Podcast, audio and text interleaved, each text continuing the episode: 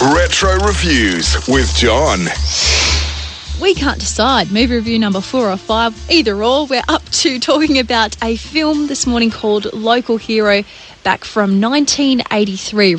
And a really wonderful storyline. It's got Burt Lancaster and Peter Regent. Regent, that's right, Regent, yeah, Verity, yeah. Good morning. It's a story about an up-and-coming executive, oil executive who's sent to a, a small Scottish village to basically buy it out so they can build a refinery there. He gets a real taste of country living and he decides he can't decide whether he's on the, the right side of the bargain or not.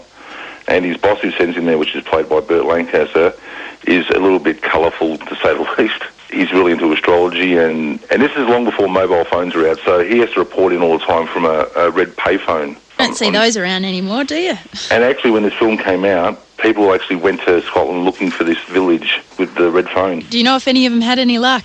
Who knows? The actual village is called Pennan, and it's on the Moray coast of Scotland, um, which is on the east side. And the beach scenes they, they shot in the film, they shot on the west coast because it wasn't suitable. So what they did was they built a big cardboard church so it would all like tie in together. Because most of the villages in Scotland Island and that you can always see the church from just about any given point. It's a great film. It's a character-based film. The villages are all unknowns, but they're really, really quirky. Um, it's one of those small-town quirky things. I'm pretty sure most of our listeners will be able to associate. I can for sure from Grass Valley, but hopefully no one's listening from Grass Valley this morning. Um, it's a wonderful film. It's got a. It was Mark Knopfler's first film score, and of course, I think one of the greatest songs, "Dire Straits." Ah, yes, this one here.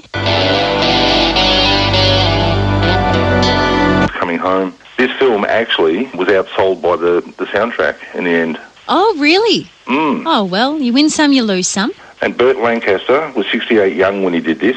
He only lived for another 10 years, sadly. But we got to see him in his final role, which was Field of Dreams. Of but he's, course. he's wonderful in this role. He's um, and they actually named a comet after his character, which is one of Burt Lancaster's real life wishes. He was stoked. He was absolutely chuffed. Oh, well, that's a bit nice. So, the main sort of message from the film we sort of get is that, you know, the, the big oil company rep comes in to buy everything and sort of. Portion of Swish apartment doesn't mean it's going to make you happy. Exactly.